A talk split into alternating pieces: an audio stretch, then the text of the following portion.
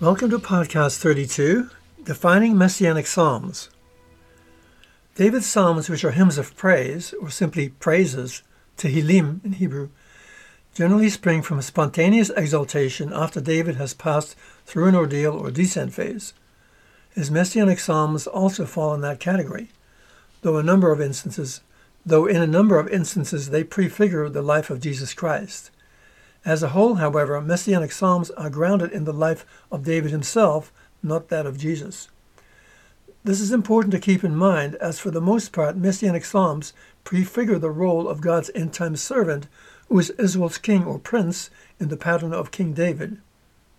Messianic prophecies similarly distinguish between God's end time servant, who brings to pass Israel's temporal salvation, and Israel's God Jehovah, who brings to pass Israel's spiritual salvation as an integral part of what's called the restitution of all things, which God has spoken by the mouth of all his holy prophets since the world began, unquote, the new David is literally an earthly ruler like King David of old.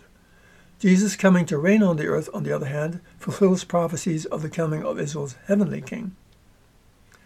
A messianic psalm pertaining mostly to ancient David, but additionally prefiguring the end time David, deals with the Lord's establishing his king on his holy hill of Zion a reference to Mount Zion that adjoins the ancient city of Jerusalem.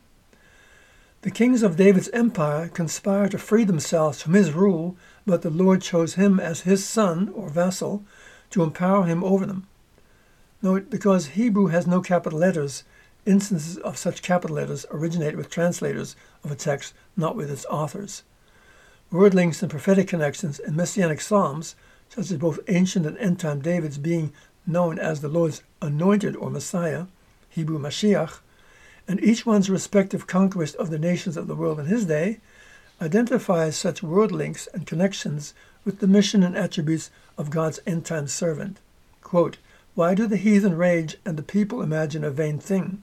The kings of the earth set themselves, and the rulers take counsel together against the Lord and against his anointed, saying, Let us break their bands asunder and cast away their cords from us. He that sitteth in the heavens shall laugh, the Lord shall have them in derision. Then shall he speak unto them in his wrath, and vex them with his sore displeasure. Yet I have set my king upon my holy hill in Zion, and I will declare the decree the Lord hath said unto me, quote, Thou art my son, this day I have begotten thee. Ask of me, and I shall give thee the heathen for thine inheritance, and the uttermost parts of the earth for thy possession. Thou shalt break them with a rod of iron, thou shalt dash them in pieces like a potter's vessel. Be wise now, therefore, O you kings, be instructed, you judges of the earth. The messianic psalm pertaining mostly to the earthly mission of Jesus Christ, Israel's God Jehovah, starts with Jesus' Lord's words on the cross, quote, My God, my God, why hast thou forsaken me? That is Psalm 22, verse 1, quoted in Matthew 27, verse 46 as he suffered being cut off from God's presence on behalf of those who would similarly be cut off had he not atoned for their transgressions. Just as Jews pray only the first line of synagogue prayers when they run out of time, so Jesus had strength to utter only the first part of the psalm that signified the whole. The whole of Psalm 22 thus goes on to portray Jesus' suffering and humiliation, but also the assurance that his God will yet deliver him. Quote, our fathers trusted in thee. They trusted, and thou didst deliver them. They cried unto thee, and were delivered. They trusted in thee, and were not confounded. Parts of Psalm 22 prefigure the actual nature of Jesus' suffering on the cross. Quote, I'm a worm and no man, a reproach of men and despised of the people. All they that see me laugh at me to scorn, and they shoot out the lip and shake their heads, saying, He trusted in the Lord that he would deliver him.